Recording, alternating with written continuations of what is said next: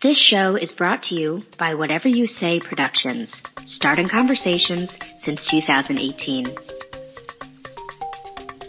Welcome and welcome back to, what is this, episode two? I always ask, like, I don't know. Like, I I, I, I planned coming into this. But welcome back to episode two of Microscope.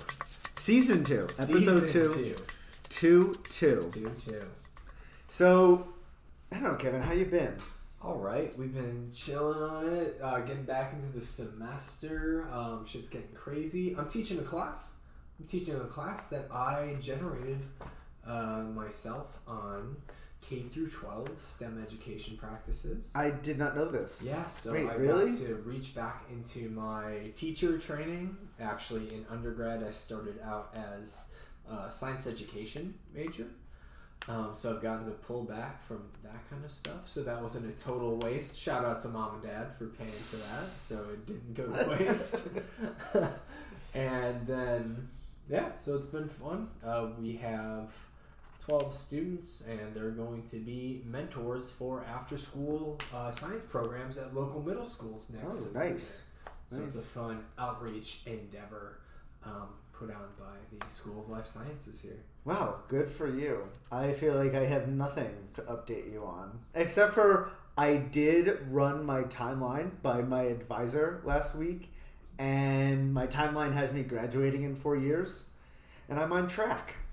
So for everyone at home, a graduate student have shit thought out that far ahead. This is a monumental occasion, and this should not be taken lightly. This is very rare for someone to have it so well thought out. This okay, early no, no, no. There, there is a difference between having it well thought out and I just make pretty graphs that make it look like I have it thought out. That's it. That, no, no, there isn't. There is no difference between those two things.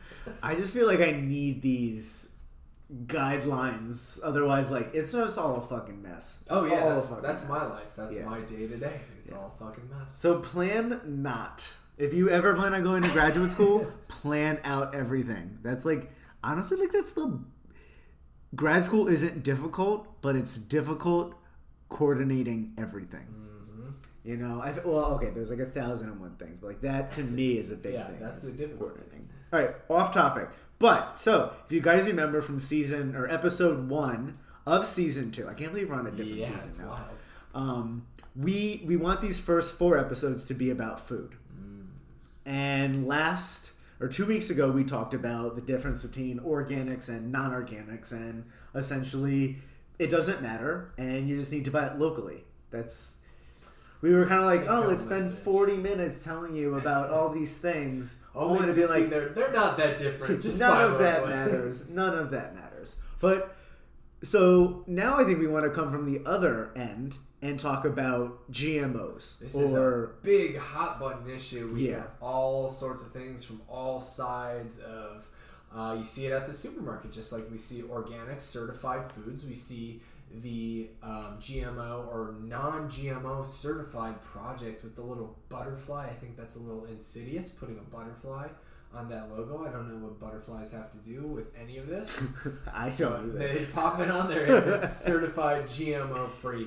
So we just kind of wanted to unpack, like, what the hell does that mean? What is a G M O, and how does having G M Os in our food or not affect the health and safety of our food? And also, I think the big thing is we want to clarify what, because a lot of people are just like, nobody tests G M Os.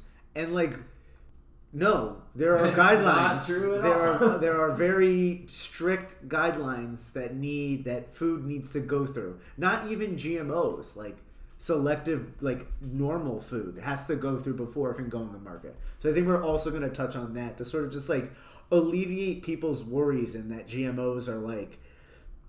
Well, Freaking we'll talk food. about it. yeah, oh, exactly, exactly. So I think like let's just let's just get into it, right? Like, what is a G M O? Okay. A G M O, according to the F D A, is a genetically modified organism. And this essentially falls into three different categories. You have transgenic, which is where they put genes from a organism that's not related to that plant into the plant. Or crop. I think the crop is the... Yeah. Because they also have uh, G M O, um, not shrimp, salmon. Oh, no. Yeah, yeah. Sick. So there's transgenic, whereas you put one farly distant organism into your organism of interest. Yeah, trans just meaning other. So then maybe it's a gene from a bacterium and it's going into a soybean or something. That would be a transgenic soybean. Exactly. And then you have cisgenic. It's where you put a very closely related organism's gene into your crop of interest. So that's like taking, you got a species of tomato that makes really big tomatoes, and you know that gene, so you put that gene into another tomato, mm-hmm. essentially. And then you have subgenic, or subgenic, which doesn't move genes between species, but it literally, you either turn on or off or mm-hmm. overexpress your gene of interest in your crop. Yeah, basically what overexpress or gene expression at its core means is within the D N A of a given organism, um, it's it's telling you what are the capabilities that that organism can do, what sorts of metabolic pathways, what types of chemicals can it synthesize itself. And so to say we are overexpressing a gene means we are going to turn that gene on more than it normally would have been, which is what a subgenic, genetically modified organism would be referring to. Exactly, exactly. So that's what a G M O is.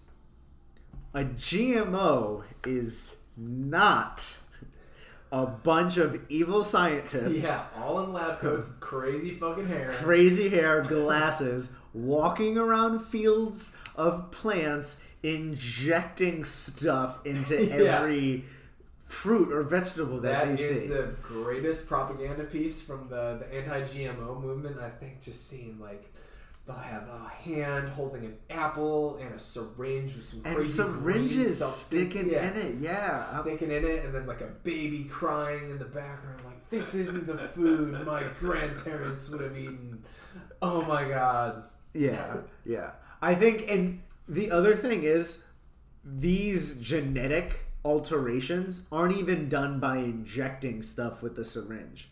It's actually done by a bacteria that lives, you know, it has always lived in connection with these plants. Actually, I think it's related to the sweet potato. Mm-hmm. I think that's where we first found this bacteria, but now we use that. So it's not to say that the food you're buying at the supermarket that is gen- uh, genetic uh, derived from a genetically modified organism is covered in this bacterium. Uh, that bacterium name, if you want to look it up, Agrobacterium tumefaciens. Um, that is only required for that very initial transfer of this genetic element from that bacterium into the plant itself. But it's not going to be present in the final product of food that you're eating whatsoever. Just to, to quell that. Just, right away. Yeah, yeah. So, right, we know what a G M O is and we know what a G M O is not. But we also want to touch on the topic of selective breeding because I, I they are very similar. Mm-hmm. And it really comes down to how quickly we are inducing these genetic changes that alter the fruit or like the crop crop I gotta say crop yeah so essentially the take home message of all this is selective breeding has been used for thousands of years since the inception of agriculture and the human species. Uh, selective breeding has been the means by which we've taken crops, not crops, but wild plants and domesticated them and then selectively bred them to appease our needs as human beings. So let's take the example of the Brassica species. This is a species of plant that is the ancestor of a whole bunch of things. What was it? Cauliflower, kale? What were the other ones? So cauliflower, broccoli, kale, kohlrabi, Brussels sprouts, and cabbage. And all this is all yeah. derived from a single common ancestor. And obviously, we've had cauliflower way longer than we've had D N A biotechnology or even known what D N A was. Cauliflower obviously predated that. So the way in which all of these different vegetables that we've enjoyed for centuries now came about was also another means of genetic modification. It was just not such a specific and precise means as D N A biotechnology, but selective breeding. It- Yeah, if you ask me, like, it was imprecise, mm-hmm. you know, because I think for me, w- like, when I think of, like, a non-G M O plant, I actually think of something that's, like, slightly more dangerous because we have less control over what it's producing and, you know, how it's growing.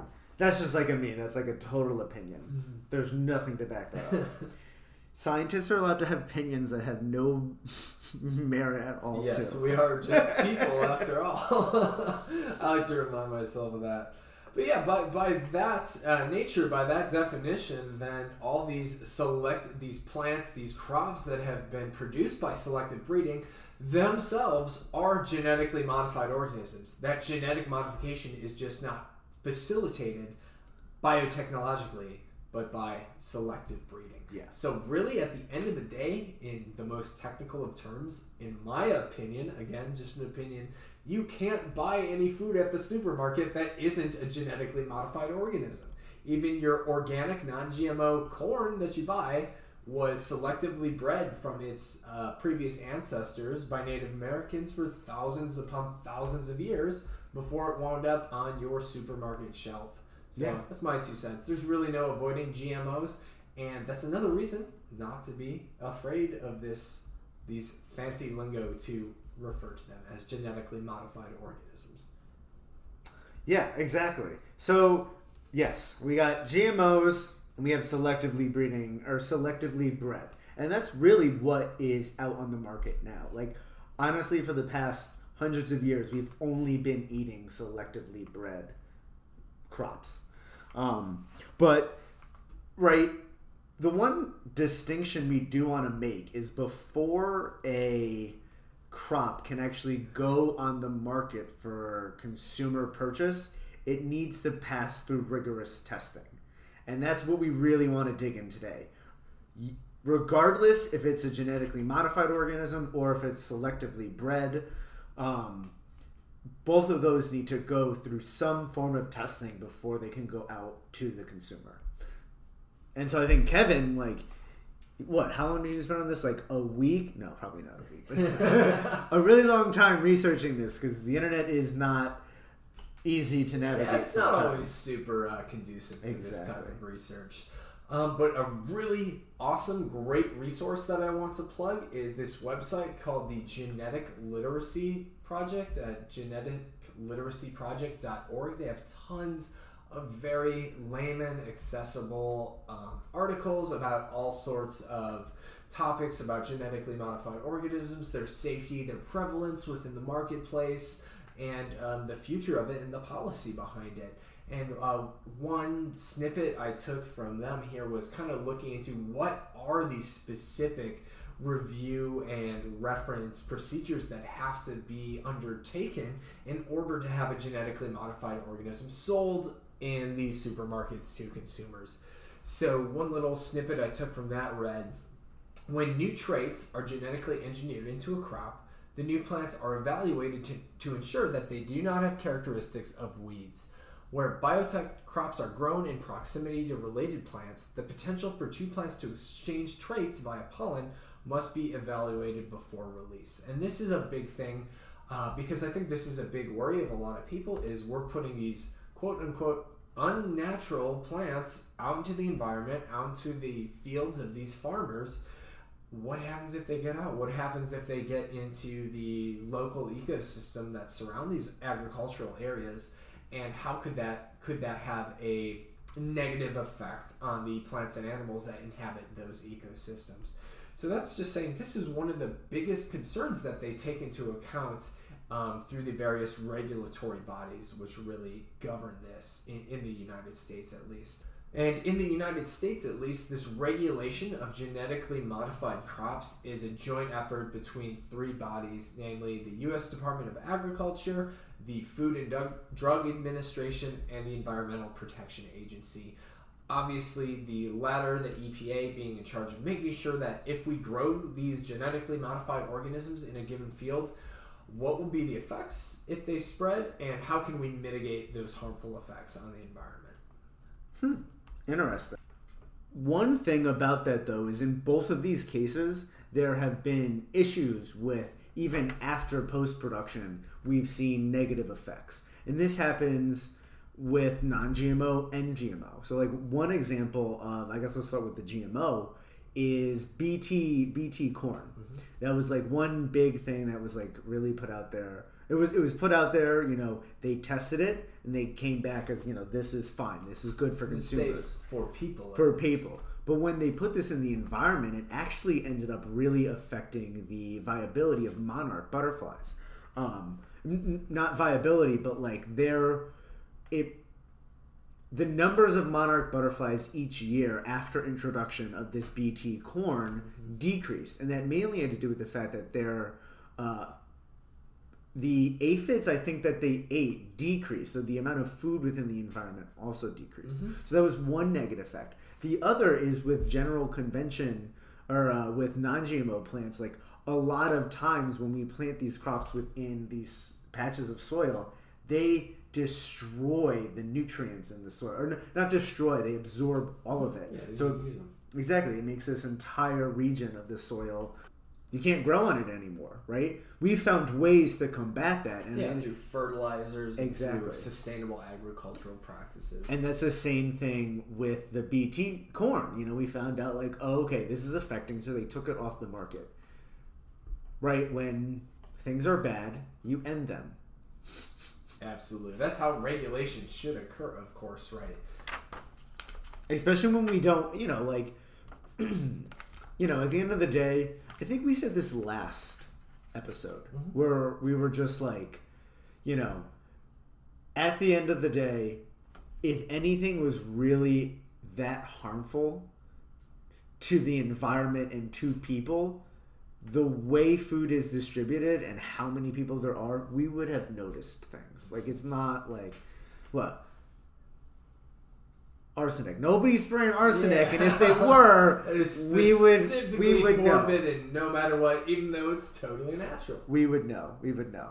So, I so let's get into like why do why do we make G M Os in the first place? Other than the fact that like so, a lot of these selectively bred plants are grown for specific reasons. One, because you know they make more produce or they mature faster. Well, within the realm of genetically modified organisms, we there's essentially like two big categories for which they're modified for. One being they're tolerant to herbicides. Mm-hmm. So obviously when you're spraying a, a field and with some herbicide and you don't want to kill off all of the you know crops, crops but, but you do want to kill the weeds. Exactly. Crop, yeah. You want a plant that's going to combat that, right?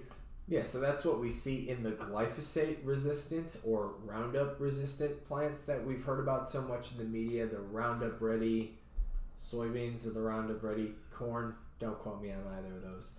But that's basically what the idea behind it was. If we can apply this one weed killer to the entire plot, but we know for sure that these genetically modified food crops contain a gene that will make them resistant to that herbicide, that is a very highly effective way um, to combat weed innervation of our agricultural plots. And that is another way genetically modified organisms can combat the use of, the copious use of pesticides and herbicides. If we have a plant that is resistant to a very powerful herbicide, then we can just use a very little bit of that herbicide on the entire plot, and then overall our resource usage, usage is less, our carbon footprint is less from the production of that herbicide, and therefore that is one of the many ways genetically modified organisms can make for a more sustainable agricultural process. Exactly. And just some of the like types of um, crops that are already on the market and have been used in the market um, are like, so one... Oh, I clicked on the link. Damn it. Okay.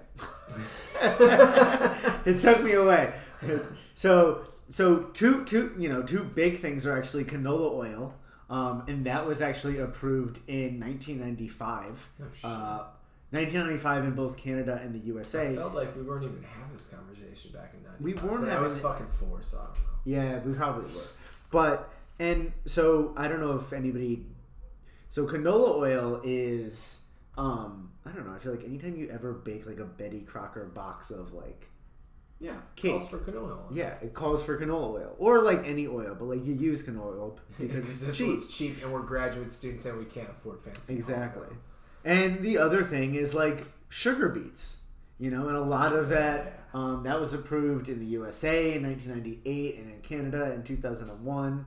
Um, and I do want to point out, so sugar beets were on the market uh, in two thousand. Uh, they were commercialized in two thousand seven. But then we stopped production in two thousand ten because there was a study that came out that like contradicted what we thought what was happening. But then more research that went into it. It was fine. You know, we found out that, that, you know, nothing was really going wrong, and it went back to being in two thousand eleven. So there's always steps and bounds that go into not just G M Os, but all foods yeah. that are on the market. This is the system of checks and balances that the scientific enterprise affords to society purely by its nature. We are constantly finding new ways to probe things, constantly testing new ideas. Here's an example of one thing was tested and it was found to be, oh, this isn't okay. And then another study came along with more rigor or more different ways of looking at this situation and found that, in fact, maybe that last study wasn't so great. That's just how the scientific method goes. Everything is constantly under review. Everything is, things are constantly overturned no matter how long they have been thought to have been true, or if they're part of what is considered to be common knowledge. That doesn't matter. What matters is the data and the interpretation of that data. Hmm, interesting. Herbicide tolerance. And then there's also tolerance or production of some insecticide, mm-hmm. right? So like a big thing is the pest eating the plants. But what if it eats the plants that has a chemical for that insect and it dies, right? Like that helps increase yield of these plants. And just some examples of these are, I love my list that I made. These are great. um, I so cotton, right? We all know what cotton is used for. Um, fiber, like if you have an all cotton clothes, like most of those are G M O cottons. And then also, which I thought was really interesting, was eggplant. And that's only that, yeah.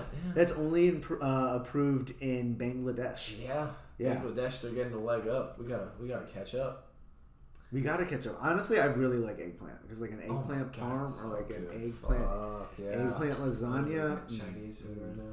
I know. Well, I, was it last episode where I talked about being Italian? Yes. I like. I've started. Oh, big things about what's happened in my life. I bake bread and make pasta now.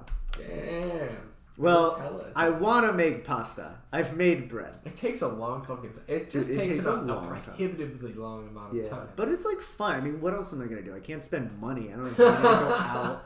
So what am I going to do? Flour. I could buy flour. Draw them out and put them on the hangers. And, exactly. Yeah. Plus, it's in Arizona, so it's super fucking dry. Those things yeah. dry up like that. um, so yeah, those are like the two big things. Um, well, one's big, cotton, right? But eggplant I thought was interesting, and I didn't know. Um, and there's actually like on uh, what was the website you gave everybody? The Genetic Literacy Project. Yeah, they have a whole list of genetically modified uh, organisms that are on the market. Take that into note. That means if somebody or if some product has that, it's non-G M O, but it's like there isn't even a G M O version of that on the market. What the hell are they? They're saying? trying to sell you something. Yeah. For they're, instance, one thing I came across right now was uh. Himalayan pink salt, verified, non-G M O. Um, and if you think about salt itself, it's just literally a mineral. It's not even derived from an organism of any kind. So to say that your it's salt dug up is, out of the ground. is non-genetically modified organism that's obviously just trying to bank off of this um, kind of aversion to genetically modified organism. Derived foods are bad for me, therefore I should only buy that, only buy that if that has the sticker. Oh shit, they got salt that has that sticker. I need that salt. It's better for me, even though it's a completely ridiculous claim to have that. Yeah, exactly. And then, right, so there's the herbicides, there's the insecticides, and then there's like an other category. And some of these that are on the market, um... We'll talk about two of them first, and this last one I thought was like, it's good for us. It's good for us, and I'll tell you about it. So papaya is actually, uh, there's a class of papayas that are genetically modified, and those are to prevent infection of a virus mm-hmm. um, that would cause blight throughout the fields. Um, there's also movements to genetically modified tobacco that has less nicotine, which would wow. make the nicotine le- because with less nicotine it's less addictive, which is wow. interesting because I feel like that goes against everything the tobacco industry. Yeah, they would want that to have hella yeah. nicotine. They could overexpress that nicotine synthesis pathway and exactly. just go crazy with it. But obviously, the U S D A, E P A, and F D A in conjunction all have a hand in the regulation of this. And hopefully at this point in our cultural evolution, they would say, maybe it's not such a great idea to have super high nicotine tobacco that was genetically engineered to be so. And maybe, yeah, this nicotine reduction, maybe then you could have, instead of the Nicorette patch for quitting, you could just have cigarettes that were a lower and lower nicotine level until... I don't know. That's what I try to market with that. I'd probably sell more cigarettes yeah, than those yeah. patches because they're hella. That's probably where it's coming from. It's like the it, the tobacco industry is fueling it so they can say like reduced nicotine cigarettes or something. Exactly. Although is there any regulations to prevent them from advertising that anyway? I don't know. No. That's the problem. A lot of it is like an advertising. Advertising doesn't have these regulations. These regulations of fact-checking and peer review that yeah, scientific literature has. Yeah. What would our world be like if it did? It, uh, that could be another episode. Maybe another episode. We're, we literally have a list of like thirty episodes. Yes. Yeah, so get ready, guys. Yeah. Stay seated.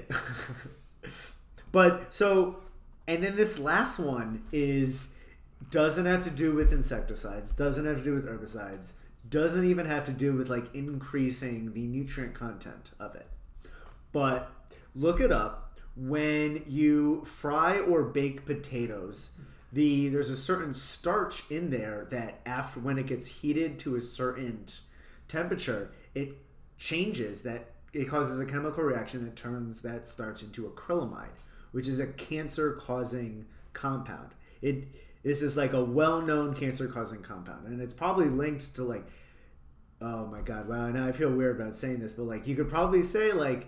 A lot of the people who eat a lot of fast food and eat a lot of those potatoes are probably getting cancer from the acrylamide in the potatoes.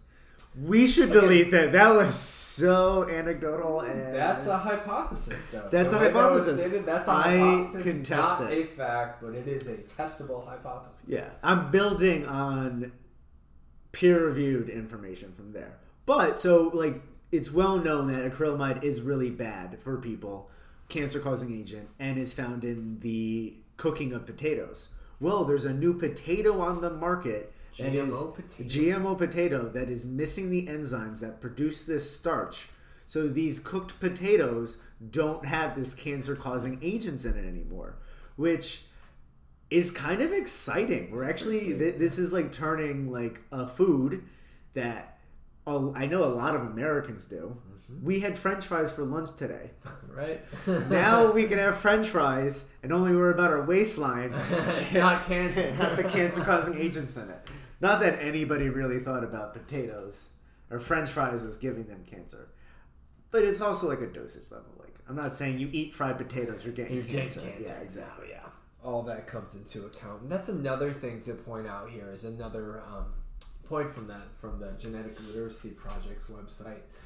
Is to really consider that we're not always engineering something completely novel into these organisms, but more so making a trait that they have um, either more impactful or less impactful to the overall nutrition or value of that of that crop plant. Um, and they said to put these considerations in perspective, it's useful to note that while the particular biotech traits being used are often new to crops, in that they often do not come from plants. Um, many of these uh, traits come from bacteria or viruses.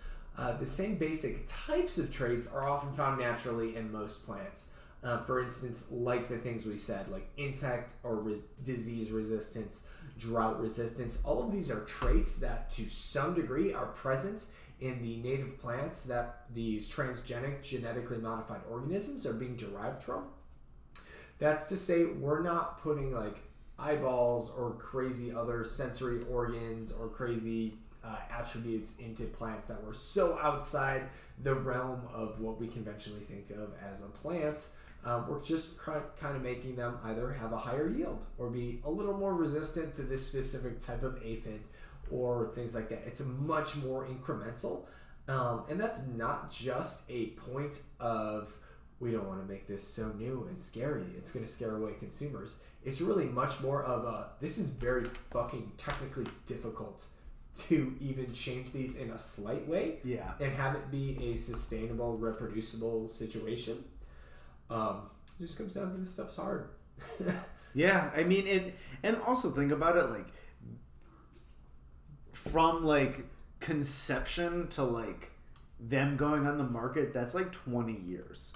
Yeah, that's like twenty years of research and contemplating. I mean, like, Kevin has been here for, what are you on, your fourth year or fifth year? Fifth year. Now. Fifth year, and he's trying to put one gene in one bacteria. Or am I getting it wrong? Not quite. Okay, but this is something I did want to bring up, of how the genetically modified organisms are regulated in the real world. I can actually speak to that because I actually had to deal uh, directly with the U S Department of Agriculture to actually import a genetically modified bacterial strain. Um, so the reason I had to deal with them for that process was because the natural form of this bacterium is actually helpful in the root microbiome of certain uh, soybean crops and other kinds of legumes. And the mutations that uh, d- these genetically modified varieties of this original type were derived from had to go through a very extensive vetting process, in that um, my advisor and I had to fill out all sorts of forms saying we were not going to release these these microbes into the environment.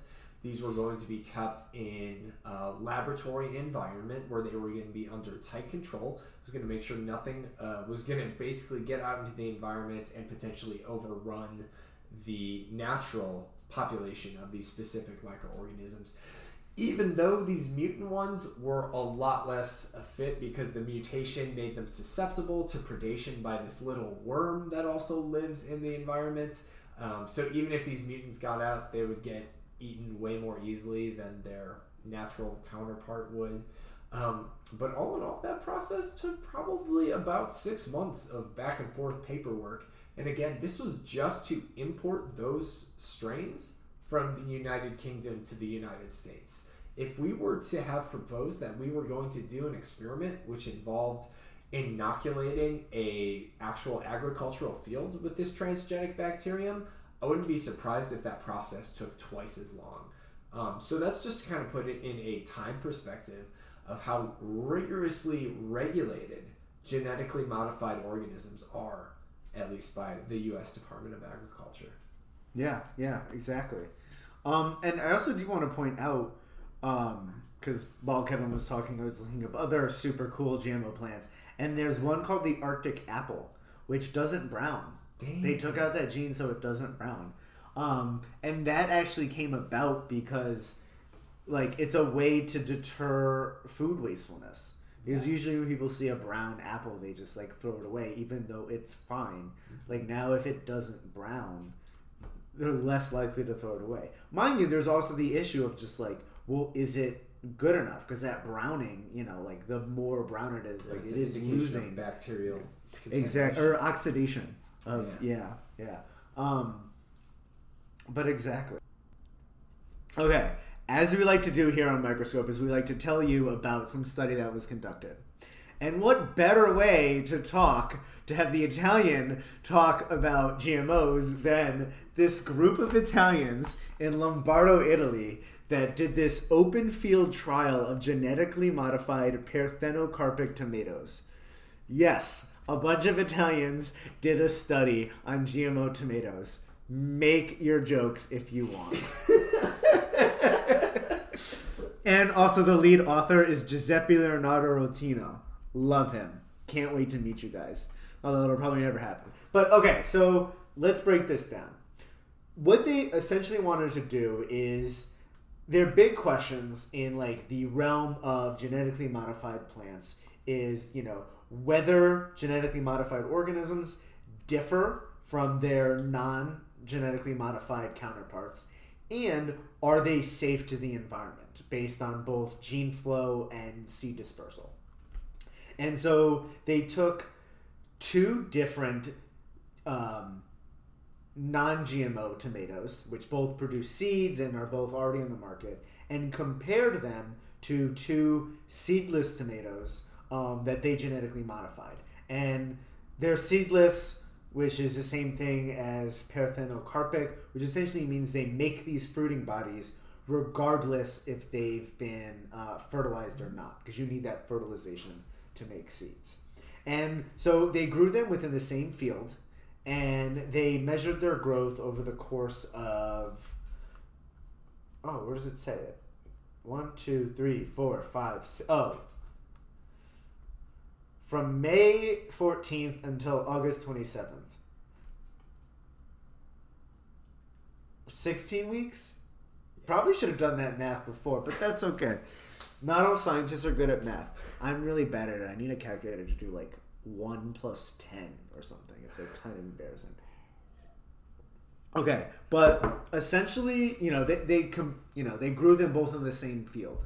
And they wanted to understand sort of like the yield that they got back from these plants um, in terms of like not ripe ones, ripe ones, and rotten ones. And there really was no difference between the yields and the plants. Surprisingly, uh, one of the non-G M O plants actually had the lowest yield and the most rotten plants, which I thought was interesting. Yeah. Um, even though there's very few genes that are changed between the two of these. Yeah, and none of those genes that were specifically changed were meant to either increase yield or decrease ripening time. Exactly. This was not exactly. the target of the study. No, yeah, the target was literally they eliminated, they they made fruiting bodies without fertilization. That was like the gene that they changed. In fact, specifically, they say the gene is D E F H nine minus R I minus three or I A A M gene. Version. Okay, so overall there was no difference in yield. Um, then they looked at, of course, nutrient quality, right? And they didn't find really any differences in terms of the citric acid in it, the tartaric acid, uh, vitamin C, uh, beta carotene, um, lycopene, which I'm pretty sure we all know with lycopene, that's like cancer or cancer. Inhibiting? It's like an antioxidant that, like, they tell you to eat tomatoes because it's got lycopene in it, but there was really no difference between um, any of these. They it was also interesting when you look at these studies that are done on food. They like really they really give specific values for things. Like they looked at shape index, they looked at puffiness, they looked at number of vacuoles, which I don't even know what an vacuole is. Yeah. No, I'm not I, a, uh... that has something to do with like a tomato. And the ovule is the number of small separate cavities in oh a oh, tomato. Interesting, I get it. Interesting. Yeah. Look, you knew, you learn something new every Inocule. Day. Yeah, the part of the tomato that doesn't have the fleshy part. Exactly.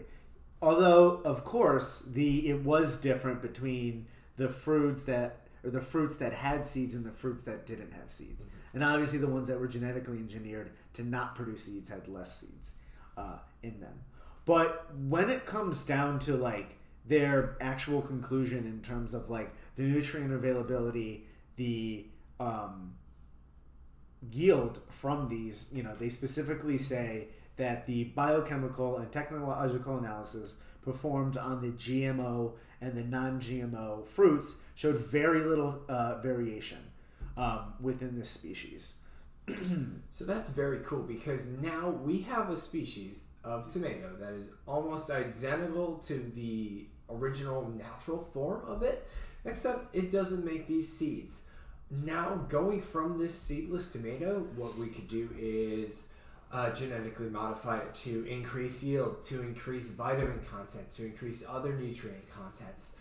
But if we start with this seedless variety, we can be sure that at least we're going to avoid the environmental impact of having this uh, genetically modified species spread out into the environment because it doesn't have seeds. It's not able exactly. to go through that kind of dispersal mechanism that natural plants would be. So having a seedless variety of, say, the tomato or any other kind of vegetable or fruit that would be on your your farm stand market there if we start with that, we can now have a basic chassis from which to engineer all sorts of crazy stuff, but we can no, we no longer have to worry about that spreading into the environment and interfering with other natural species of plants and animals, because we have very tight control over its dispersal because it does not have these seeds. So that's why I think, to me, that was the biggest takeaway from this study. And it was a bunch of Italians studying tomatoes. I liked that. But so, right, like we like we like to do here on Microscope is we like to close off with telling you guys something that, you know, you, the big take home and what you should do at home. And I think hopefully it's, hopefully you're getting out of this last episode and this episode is it's really just like educating yourself and understanding like real differences, whether they exist or whether they don't. And I think your homework or like what you can do at home is check out the Food Literacy Project. Mm-hmm. Go Genetic home. Literacy Project. Oh, Genetic Literacy Project. Dot org. Dot org. So don't listen to me, listen to Kevin.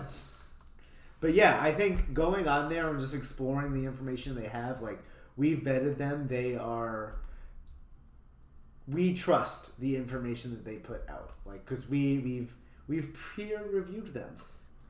Yeah, so the Genetic Literacy Project is really a great resource. They have all their uh, citations, all their references cited, and they really do borrow from um, a lot of governmental uh, regulatory agencies to write their content and kind of just inform the public about the nature of genetically modified organisms. And the article I was citing from or reading from directly today was actually authored by Alan McEwen. He's a public sector educator and scientist and consumer advocate at the University of California, Riverside. So this is information that is being vetted by people who are in the academic field um, to look at the crossplay between the scientific community and the culture at large about genetically modified organisms, especially in food crops. So genetically, gen, uh, genetic literacy project dot org, great resource. And their tagline is fucking sweet. Genetic Literacy Project. Science, not ideology. Not ideology. I, I could like get that. that tattooed on my fucking face. That's something you can do. If you do choose to. Yeah. I won't look at you any different. Thanks. So, that concludes episode two of Microscope. Thank you all for joining in. And have a good... whatever you're doing while you're listening to us. Thanks for listening to us. Do whatever you're doing. Take it easy. Thank you for listening to Microscope, presented by Whatever You Say Productions. Learn more at microscope podcast dot com. That's M I K R O S C O P E P O D C A S T dot com.